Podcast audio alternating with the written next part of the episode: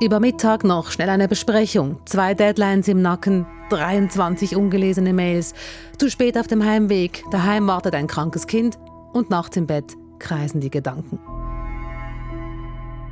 Stress kann krank machen. Eine Umfrage im Auftrag von SRF zeigt heute, dass 17 Prozent aller Menschen in der Schweiz einen Burnout gehabt haben, wegen der Arbeit.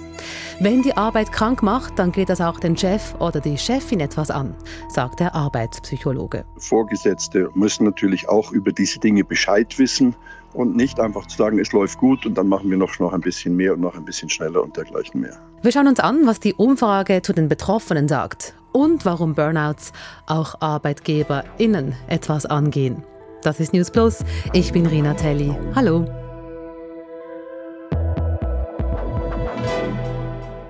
Ich fange mit einem Spoiler an. Burnouts sind teuer.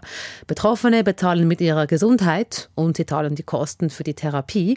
Aber Burnouts kosten auch die Wirtschaft ganz schön viel. Die liegt so bei 5,7 Milliarden im Jahr.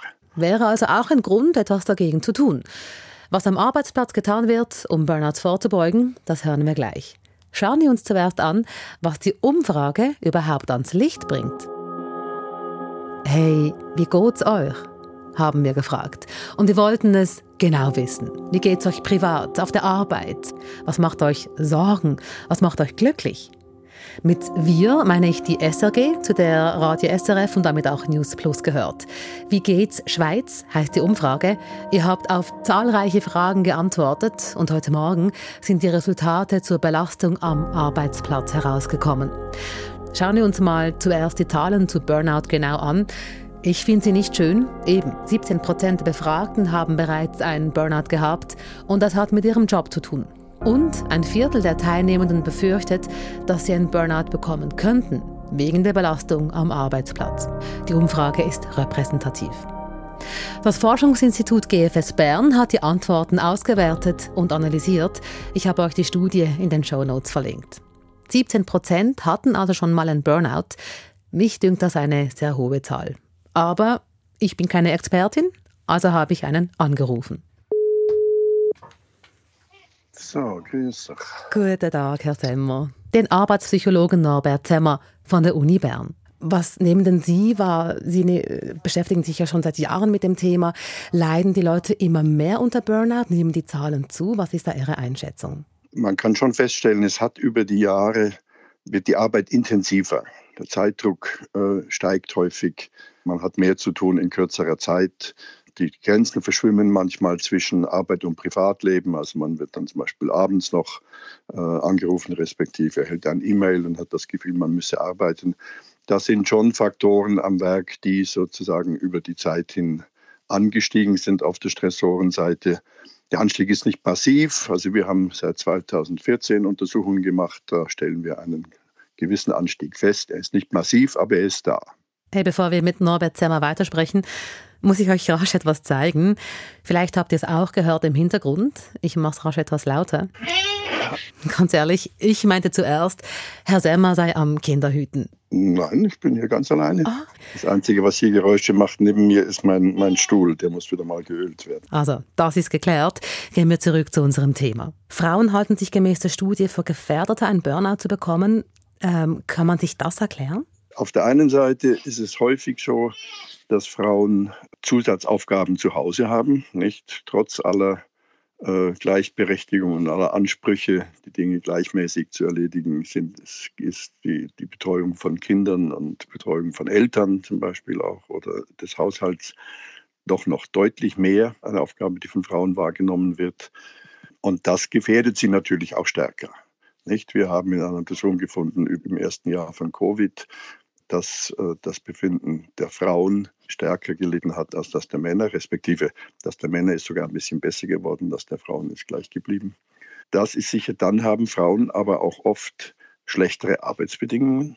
Nicht? Also gerade einfache Tätigkeiten, die nicht sehr sinnbehaftet sind, die sehr wenig Autonomie erfordern und dergleichen.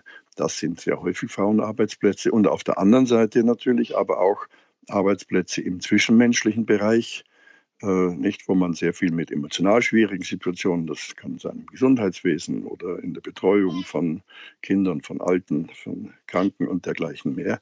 Da sind noch besondere Belastungen, die man aber lange Zeit nicht besonders ernst genommen hat. Job, Kinder, Haushalt. Ich staune immer wieder, wie Eltern, besonders junge Eltern und oft auch junge Mamis, all diese Aufgaben stemmen. In der SRG-Umfrage fällt noch etwas anderes auf. In der Romandie ist Burnout ein größeres Thema als bei uns in der Deutschschweiz oder im Tessin. Dort hat fast jede vierte Person schon einen Burnout gehabt. In der Deutschschweiz und im Tessin ist es ungefähr jede siebte Person. Warum es diesen Unterschied gibt, ist gar nicht so leicht zu beantworten. Mein Kollege Andreas Stüdli, der für SRF aus der Romandie berichtet, erklärt das so. Zuerst vielleicht, man ist hier in der Westschweiz nicht erstaunt darüber. So hat eine Spezialistin für die Beratung von arbeitsrechtlichen Fragen heute Morgen gegenüber dem Westschweizer Radio, das auch eben diese Studie thematisiert hat, gesagt, so Burnout, Fatigue, emotionell, die emotionale Müdigkeit, das höre sie wirklich oft in ihrem Alltag. Bei den Erklärungen, da wird es schwierig. Zum einen könnte das Burnout-Syndrom in der französischen Sprache auch etwas weiter gefasst sein als vielleicht im deutschen Sprachraum. Und was es aber gibt, sind vielleicht andere Indikationen, zum Beispiel psychische Erkrankungen. So haben Auswertungen des Bundesamtes für Statistik gezeigt, dass die Westschweizerinnen und Westschweizer sich öfters wegen psychischen Problemen behandeln lassen als etwa Deutschschweizer oder die Bevölkerung der italienischen Schweiz. Und auch bei der Anzahl der Depressionen, da verzeichnet die Romandie mehr Fälle. Direkte Erklärungen für mehr Burnout-Gefährdung sind das aber nicht, das sind eher Anhaltspunkte. Vielleicht lassen sich die Leute in der Romandie eher behandeln. Vielleicht ist es aber auch eine Frage der Definition. Und von wegen Definition, wir sprechen ja oft ganz selbstverständlich von Burnout. Wir haben mal nachgeschaut, was Burnout ganz genau bedeutet. Und das ist spannend. Die Weltgesundheitsorganisation, die WHO, hat bis 2019 Burnout zwar gekannt, aber keine Definition dafür gehabt. Nun gibt es eine seit letztem Jahr, also seit Januar 2022. Im sogenannten ICD-11-Katalog, wo 55.000 Krankheiten, Symptome und Verletzungsursachen aufgelistet sind, ist nun auch Burnout dabei. Die WHO sagt, Burnout ist ein Syndrom, das durch chronischen Stress am Arbeitsplatz entsteht, der nicht erfolgreich bewältigt wurde. Es gebe drei Merkmale für Burnout. Erstens Gefühle von Energiemangel oder Erschöpfung. Zweitens zunehmende mentale Distanz zur eigenen Arbeit oder Gefühle von Negativismus oder Zynismus in Bezug auf die eigene Arbeit. Drittens ein Gefühl von Ineffizienz und mangelnder Leistung. Vor der großen Erschöpfung passiere quasi das Gegenteil, sagt unser Experte. Es gebe nämlich eine Eigenschaft, die Burnout befeuere, und zwar Ehrgeiz. Das ist sehr häufig eine Konstellation, die mit Burnout verbunden ist. Nicht? Man ist erfolgreich in der Arbeit, man strengt sich an, äh, man hat die entsprechende Anerkennung und vernachlässigt dabei, dass man die eigenen Ressourcen mit immer größerer Anstrengung äh, untergräbt. Kann es auch so weit kommen, dass jemand, der sehr ehrgeizig ist und ähm, seinen Einsatz zeigt, dass solche Leute dann auch noch zusätzlich Aufgaben aufgedrückt bekommen von ihrem Arbeitgeber, ihrer Arbeitgeberin, mehr als sie eigentlich verkraften können? Also kann das auch ein ein, ja, ähm, das, ein Faktor sein, der an Bur genau, Burnout man, man, man ist ja erfolgreich. Nicht? Also kriegt man neue Aufgaben, weil der oder die ist ja jemand, der, von dem wir davon ausgehen können, dass sie das gut machen.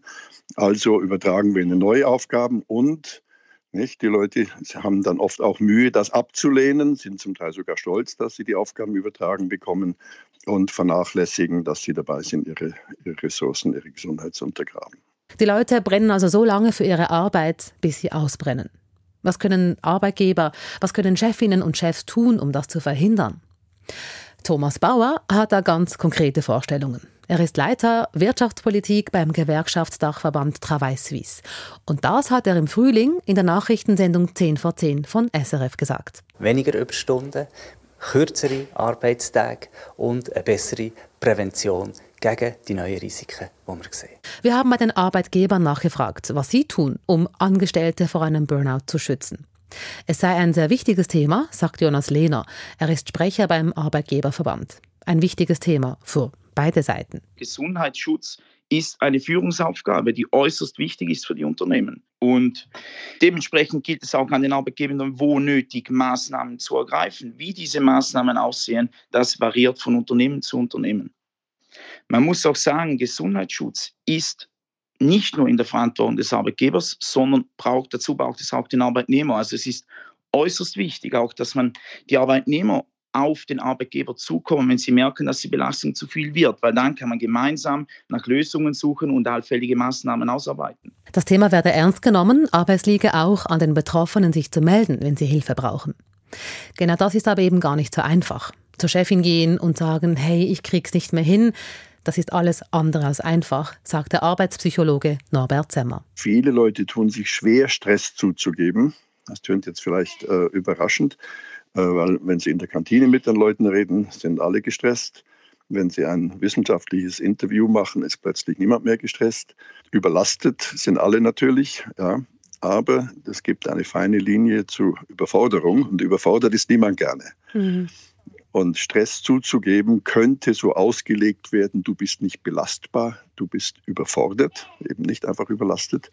Und deswegen äh, ist es nicht einfach zuzugeben, dass man wirklich in diesem Sinne äh, Stress hat und wenn man Angst hat, seine Arbeit nicht gut genug zu machen und, und, und dergleichen mehr.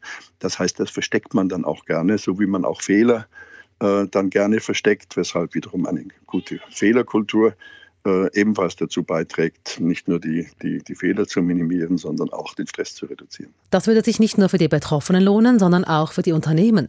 Denn Burnouts sind teuer. Die letzte Schätzung, äh, wenn Sie den Bericht der Gesundheitsförderung Schweiz anschauen, die liegt so bei etwa 5,7 Milliarden im Jahr.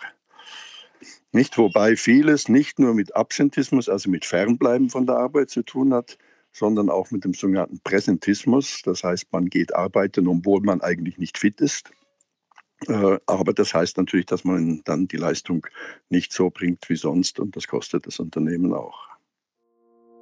Falls euch beim Zuhören vieles bekannt vorgekommen ist, wir haben euch in den Show Notes Adressen verlinkt. Da findet ihr Hilfe, wenn ihr euch um eure eigene Gesundheit oder um die von anderen sorgt.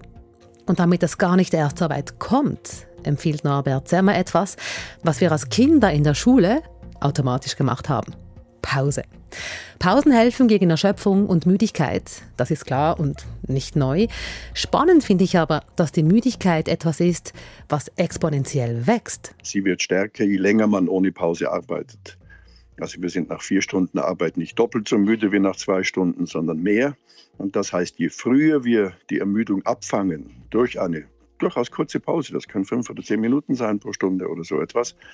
Äh, damit fangen wir den Aufbau der Ermüdung ab und sind dann insgesamt am Ende des Tages weniger erschöpft, als wenn wir keine Pausen haben. Einmal pro Stunde kurz an die frische Luft oder ein bisschen dumm mit dem Kollegen oder einfach den Blick aus dem Fenster schweifen lassen. Das ist auch etwas, da hatte ich immer Mühe, Leute davon zu überzeugen, dass Nichtarbeiten unter Umständen die Produktivität steigert, wenn sie vernünftig eingesetzt wird im Sinne solcher Pausen. Das ist etwas, was sehr schwer äh, in, in, die Köpfe äh, hinein will. Wieso machen wir es denn nicht, wenn es so einfach wäre, eine Pause zu machen?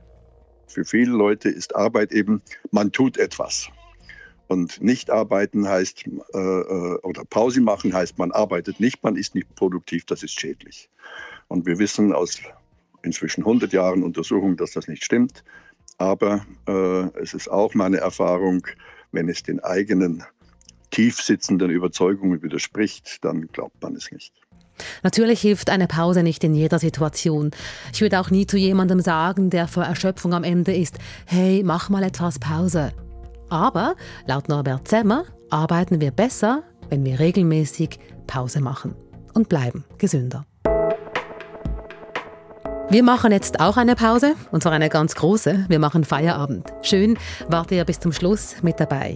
Wenn ihr Fragen habt zu dieser Folge oder einfach eure Gedanken dazu teilen wollt, dann schreibt uns an newsplus.srf.ch. Ihr könnt uns auch eine Sprachnachricht schicken an 076 320 10 37. Das war's für heute. Wir sind morgen wieder da.